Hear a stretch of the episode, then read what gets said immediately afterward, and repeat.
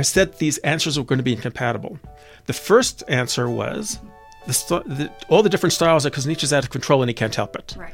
And the other answer is well, it's this exercise that, of imitating other genres that requires an enormous amount of control. How can those both be true?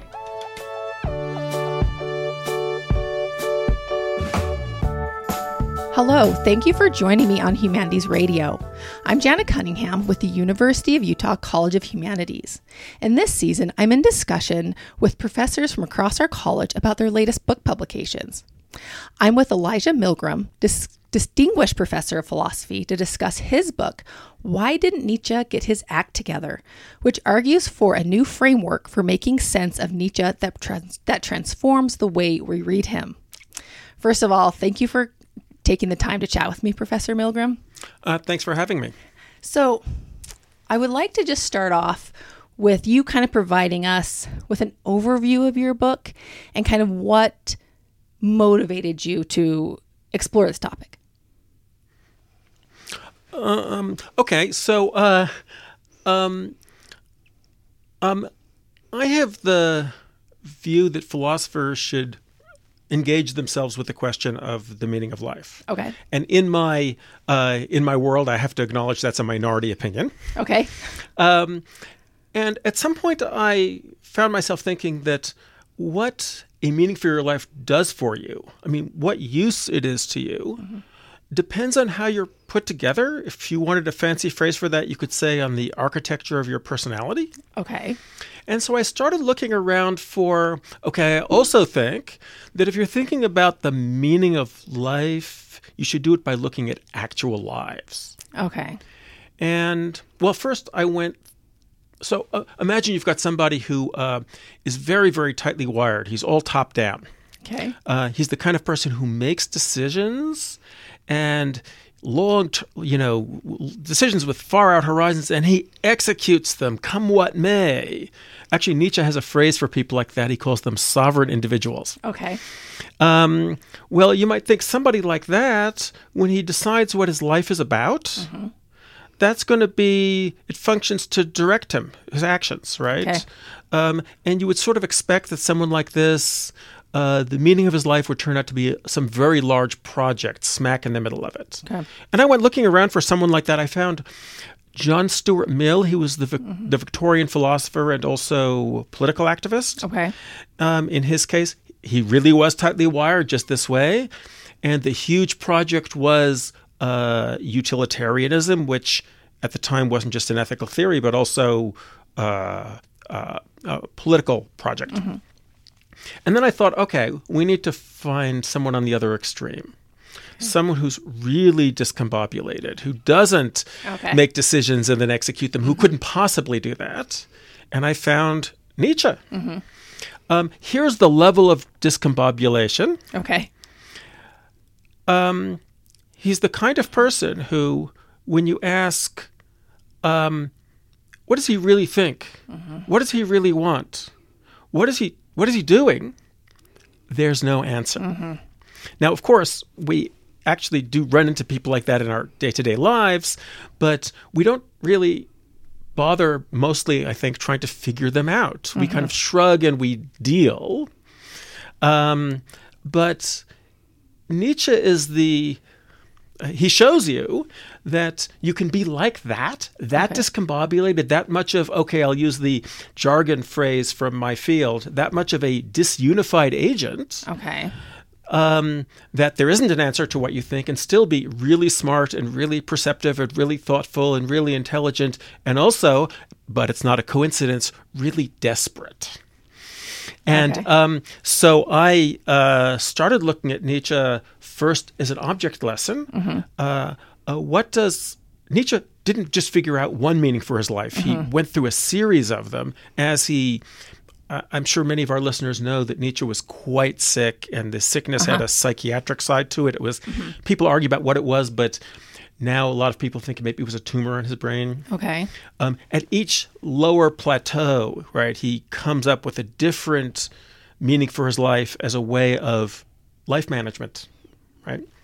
It's self help. Mm-hmm. Um, so it's an object lesson for uh, what uh, what a meaning for your life can do for you if you're that uh, fragmented, that discombobulated. But also, it turned into um, an exercise in trying to understand and make sense of somebody like this, and that has two sides to it. Um, uh, for the philosophers, we don't really know how to do that. When, when, when if you read a, uh, a book by a philosopher describing uh, uh, the opinions of some uh, dead famous figure, right? Okay. Normally, it's they'll tell you what he thought. They'll give you his arguments. They'll give you his theories.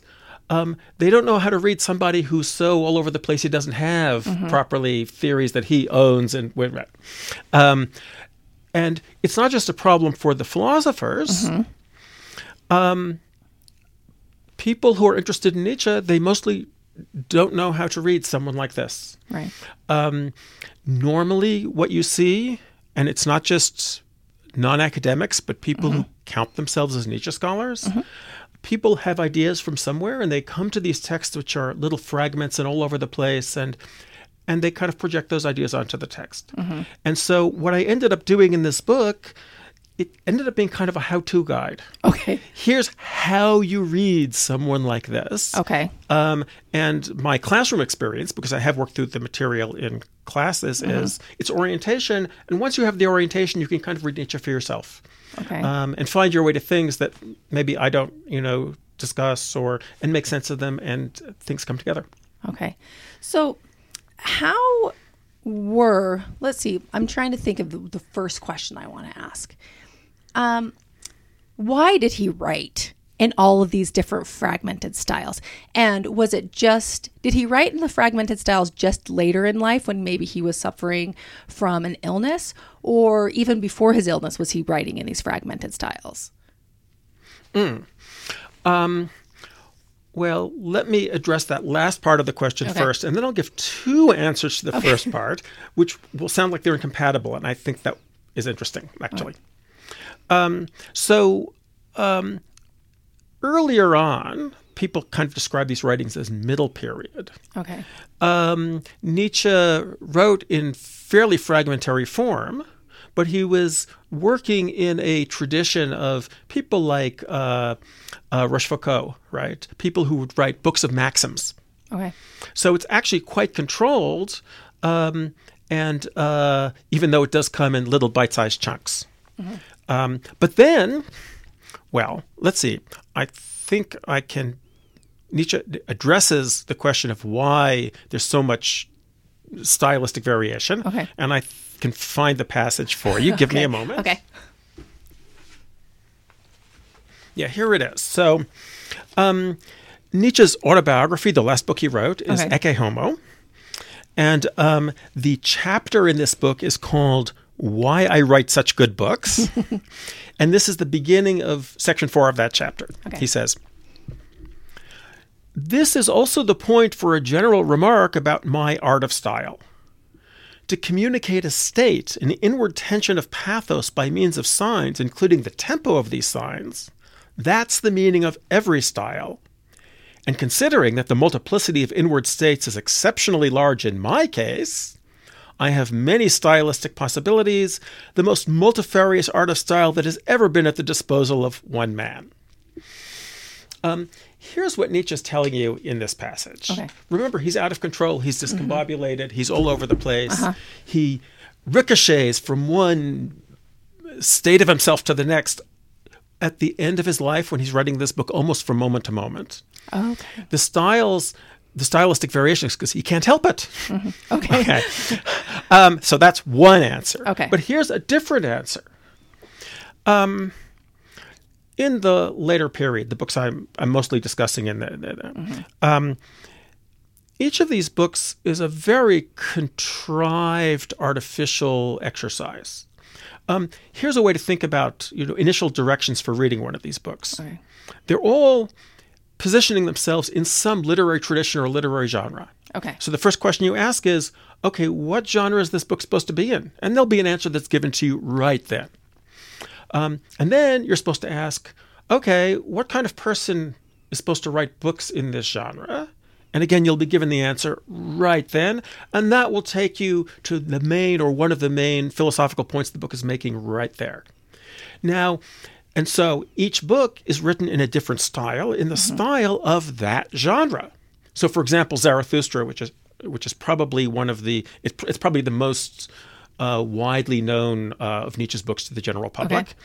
Um, you ask, uh, what genre is this in? It's obviously Holy Scripture. It's a, prophet, a book of prophecy uh, from a non existent religion. So a parody of some kind, right? Okay.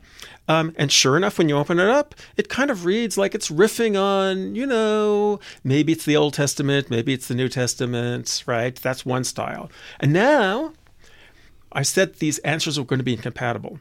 The first answer was the, the, all the different styles are because Nietzsche's out of control and he can't help it. Right. And the other answer is, well, it's this exercise of imitating other genres that requires an enormous amount of control. How can mm-hmm. those both be true? Right. Right. Okay. So here's why I think it's interesting to have both of those in the same place. Okay. Um, we know how to read people who write very controlled work. We know how to read people, understand people who are controlled, mm-hmm. and we think if there's no control, you can't get stuff done. Mm-hmm. Um, Nietzsche's an occasion to think about how can it be that somebody who is that out of control is able to produce the collected works of Friedrich Nietzsche? Mm-hmm. Um, and um, that we just assume it can't be both ways mm-hmm. is it's, it's telling us what it is we need to understand. Wow. So he's writing in all these different forms and all these different styles. So, who was the Nietzsche who was writing each of these styles? Was he kind of taking on a different idea, persona? Was he kind of a different person, each of these styles? Okay. Once again, I think I need to give you two different answers. Okay. Maybe this will, will be okay. how this conversation will just go. okay. Two answers for everything. Um, okay, so there's this psychiatric answer. Okay. Um, okay. Uh, sometimes philosophers who read Aristotle will talk about the form and the matter. Okay. So in Nietzsche, there's later Nietzsche, right? There's think of it as the matter. He's got ideas, and they're pretty much. It's not that he doesn't invent new ideas, but they're pretty much constant. And he's got arguments, and there's different variations on them. And he's got, right? That's the matter. Mm-hmm. Um, and then, as he sort of collapses psychiatrically from one plateau to the next, mm-hmm. um, the configuration, the form changes. It's like a new personality is organized out of the same stuff. Okay. Um, sometimes the personality is dominated by I'll kind of talk in terms of the way he thinks of it, mm-hmm. which maybe we wouldn't fully accept, but there's a single drive which is controlling it all. Um, sometimes there are a handful of drives which are having, you know, they're fighting over the the, the, the steering wheel. Mm-hmm. Um, sometimes he's so far gone that there's not even that much organization. Um, um, so what you're seeing is, with the exception of Zarathustra, for which there's a different, somewhat different story, mm-hmm. a series of versions of Nietzsche, mm-hmm. each of which is the state he collapses into, and then each of which is trying to manage um, manage his disintegrating life mm-hmm. by philosophical invention. Part of that philosophical okay. invention is crafting a personality, which mm-hmm. is the shape. He tells himself stories about who he is. Okay. Um, and he presents these personae that he's mm-hmm. coming up with as the authors of these books. So he's sh- in each of these books, he's showing you a new version of himself. Okay. And of course, at the very last one, he's so disintegrated that you're pretty sure there couldn't be another one. And sure enough, um, as I'm sure some of the some of the listeners know, mm-hmm. he spent about the last decade of his life. It wasn't exactly all in a coma, but he might as well have been in okay. a coma. Okay. Um, so uh, that's one answer. Okay. Um, here's the other answer. Okay, there's if you think about it, there are two traditions in philosophy that go back a very long way, um, which are distinguished by what they think the product of philosophizing is. So I was raised in one tradition, which is the dominant tradition today, Okay. which goes all the way back to Plato, in which what philosophizing produces is philosophical theories. You know, uh, opinions about subject matter that's philosophical in one way or another. Um, um, and then there's the other tradition, which goes back even one generation further to Socrates. Okay, so I taught some Plato this semester. You read the Republic or whatever, here's somebody laying out a theory. Okay. You go back to the early Platonic dialogues, which people tend to think represent Socrates as he pretty much was. Okay. Um, Socrates talks to people, he argues with them about questions like what's this virtue or that virtue, what's friendship, what's beauty, but they never resolve those questions. There's never an answer. Oh, okay. The product of philosophizing is Socrates. And that tradition kind of continues. Mm-hmm. Well, there's a complicated story about the Hellenistic period, which isn't my space, so I'll anybody who wants that, I'll send them off to Martha Nussbaum. Okay. Um, but Montaigne is like this. Montaigne's essays present himself, um, and his writing his way, his presentation of himself is a way of changing who he is, of, of reworking himself. Um, and uh, there's a book that's almost done. It's on it the way out the door soon, I think, about this Okay. by Lanier Anderson at Stanford, which I think will be really good. Um, and then there's Nietzsche. Kierkegaard, I think, is one of these people. Um, you can argue about whether Wittgenstein was one of these people. Um, so when the product of philosophizing is the person, Okay. of course, there's going to be either a presentation of one person or in these books that Nietzsche wrote, a series of here's me, here's me again, here's me again, um, because that's what he's, that's the output. So, in all of these different forms and philosophies and everything he's discussing, are there any sort of connecting threads that go through each of his writings? Or are they completely fragmented and different? So, um, what I was calling the matter, there's a lot of um, continuity in the matter. Okay. This is why uh, philosophers who are not me, who work on Nietzsche, will try to tell you what Nietzsche thought. There's a book out there called What Nietzsche Really Said. Oh, okay. Because they think you can say that, right? And what lets them think that is, you know, the ideas come up again and again.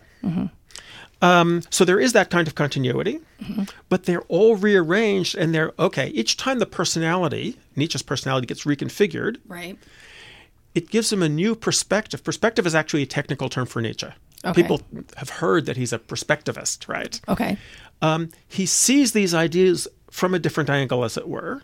And so, although there's a lot of continuity, um, one version of him, him will see something that the other one didn't notice and cor- is critical and correct um, something that the other one overlooked.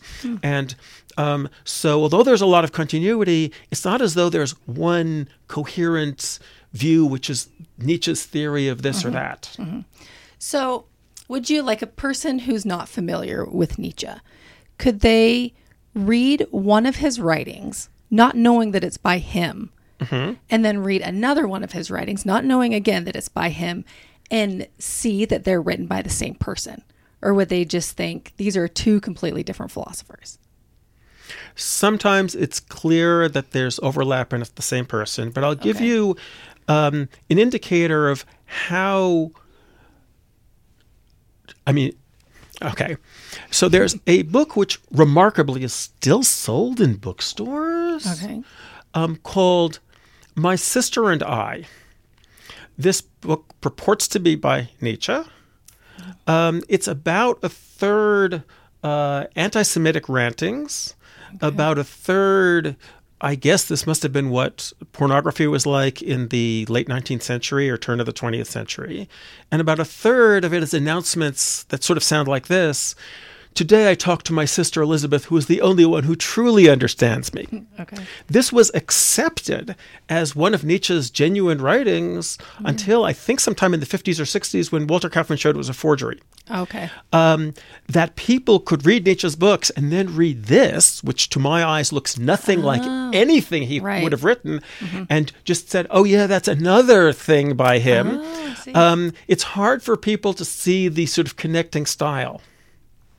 Wow. So he has in his writings, since they're so fragmented and so different, do his philosophies, because he's writing about a lot of different things, do his philosophies align with his own belief system at the time? And are his, his belief systems changing? Or are these not necessarily his own personal belief systems? Okay, let me. Uh, I'll answer that question not quite as you asked it. Okay. So, if you have somebody who um, is so discombobulated, so fragmented that there's no answer to what does he believe, um, he doesn't. He's not going to have a belief system. Okay. Um, but now going back to something uh, I was mentioning um, a lap or two back. Um, suppose okay, there are these two traditions in philosophy. If you're in the theoretical tradition, well, your life might not have a lot to do with your theories uh, because the theories don't have anything to do with your with life. Um, and anyway, um, even if they do, it's surprising how often you encounter philosophers, moral philosophers. I won't name any names, Okay. but they have views about what's good and what you should do. And then you look at how they live and you go, seriously, this person who said this is doing that? Okay. Okay.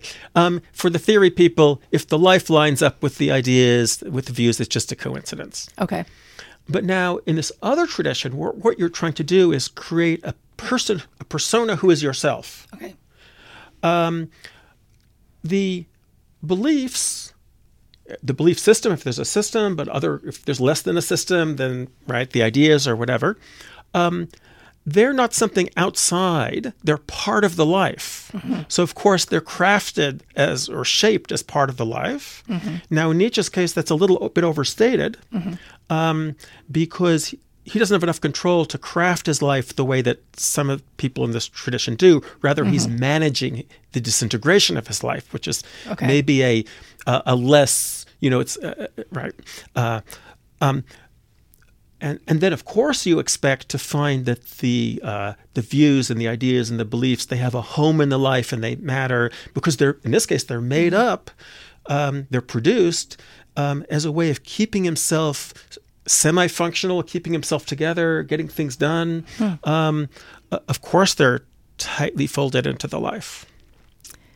So, why do some people characterize or view Nietzsche as dangerous? Maybe I'll give more than two answers to this one. Uh, uh, perfect. Um, well, there's actually a really interesting answer that I'll mention to get out of the way. Okay. And, but then there's some interesting answers to that. Okay. Um, the uninteresting answer is that Nietzsche is uh, famous for saying uh, God is dead. So back in the day, late 19th century, the idea that somebody was an atheist was kind of shocking. And there was a presumption that if you didn't believe in God, you could you were probably also an anarchist and maybe badly behaved in other ways. And now we're used to people who don't have a belief in God and we don't find it shocking and whatever, right? So then there's another historical reason, which is that Nietzsche was appropriated by the Nazis as their philosopher. Oh, And um, when philosophers in the United States after the Second World War wanted to start working on Nietzsche, they kind of had to sanitize him and rehabilitate him. And they kind of did it by, um, you know, you got him off the hook by saying, well, the Nazis misunderstood him and they misread him and they mis- misrepresented him. Um, uh, one of the things I do in this book is point out that you can't get Nietzsche off the hook as easily as that. Okay. Uh, it's a complicated story, so if people who want it, I'll just send them to the book. Perfect. But now here's another reason that Nietzsche is seen as dangerous, and this is a better reason than both of those. Um, okay, think about that tradition of philosophy where you create a persona. It's normal when people do this kind of successfully and charismatically, right? That they develop groupies. Okay. Um, and um, it never looks good. Um, we remember all, that when Socrates was put to death by the Athenians, the main charge was corrupting the youth. That's how it looked to people around. And it doesn't look any better with Nietzsche. So I've taught Nietzsche for many years in classes. And you'd be surprised in how many classes it turned out that there was someone, always a boy, who had decided that he was the overman. Not good, right? So people see this and they think, okay, Nietzsche's a bad influence. Okay. But then, worse than that, there's another reason he's dangerous. Um, one of the really big ideas that Nietzsche has. Okay, Nietzsche thinks values have always, in fact, been invented, Right. but they've been invented inadvertently or by people who weren't very thoughtful about it, and it's always been one size fits all, same values for everyone. Right. Nietzsche thinks, okay, from here on out, you can, in a very self aware manner, mm-hmm. produce bespoke, tailored values to suit your own life. And, you know, there are ways that you can, you can look around and find examples where it comes off looking kind of good.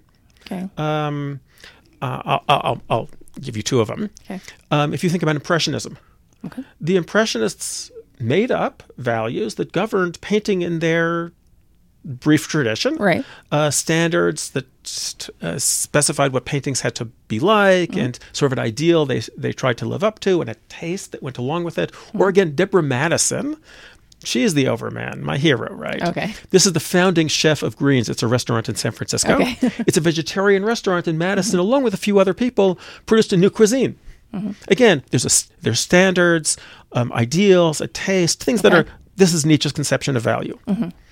But then, people who see that this is what Nietzsche is about, um, they realize and that okay, I guess there's a line you hear in Silicon Valley: "Move fast and break things." Okay. People who invent values are liable to move fast and break things, and people think, okay, this is we we need to watch out for this. And now there's one more reason I think that Nietzsche is seen as dangerous. Okay. Okay. I regularly have to remind myself when I'm doing philosophy that there are two things in philosophy that are the hardest things. The second hardest thing is not to anthropomorphize your fellow man, Okay. and the hardest thing is not to anthropomorphize yourself. Okay. Um, here's what I mean by that. We have a sort of Saturday morning cartoon version of what a person is, which is it's the kind of thing I gestured at a little bit earlier on. There's things that people believe, they really believe those things, and mm-hmm. then they things they want, they really want those things. And if you want to understand what they're going to do, you ask what they believe and what they want kind of explains what they're what they're doing. Nietzsche's not like that. And he can't pretend that he's like that to himself. And he's trying to figure out how to manage himself when he thinks psychologically about himself. This the psychology makes it vivid that no one is really like this. Okay. Right. Um, and what's there behind the cartoon version of people is not always nice. When Nietzsche looks inside himself, he thinks of what's inside himself mostly as drives. That's the big things. These drives are ugly, and he's upfront about it. Um, for example, in Beyond Good and Evil, uh, let's see, some of the drives are German nationalism, um, anti Semitism, which he thinks of as a drive, and misogyny, which he thinks of as a drive. Um, so people who encounter Nietzsche, they, they see that he's got a picture of human beings, of humanity, on which people are dangerous. The people are dangerous. But because Nietzsche's the one reminding them of this, they think, okay, Nietzsche's dangerous. Right. I can see that. So, for my closing question, the question I ask everyone that I interview what do we know now because of your research, because of your work on this book, that what does the world know now that they didn't know before?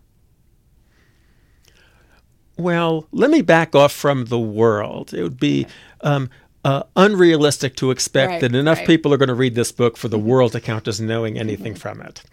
Um, but Okay, so Gilbert Ryle was a philosopher who was kind of prominent um, in the early and mid 20th century. He was at Oxford. And um, one of the things he's known for is the distinction between knowing that and knowing how. So if you know that, you know, you know various facts or theories or whatever. But knowing how is skills, mm-hmm. right? So things my, uh, I'm going to have a plumber coming over to work on uh, the pipes mm-hmm. because he knows how to do stuff that I don't know how to do.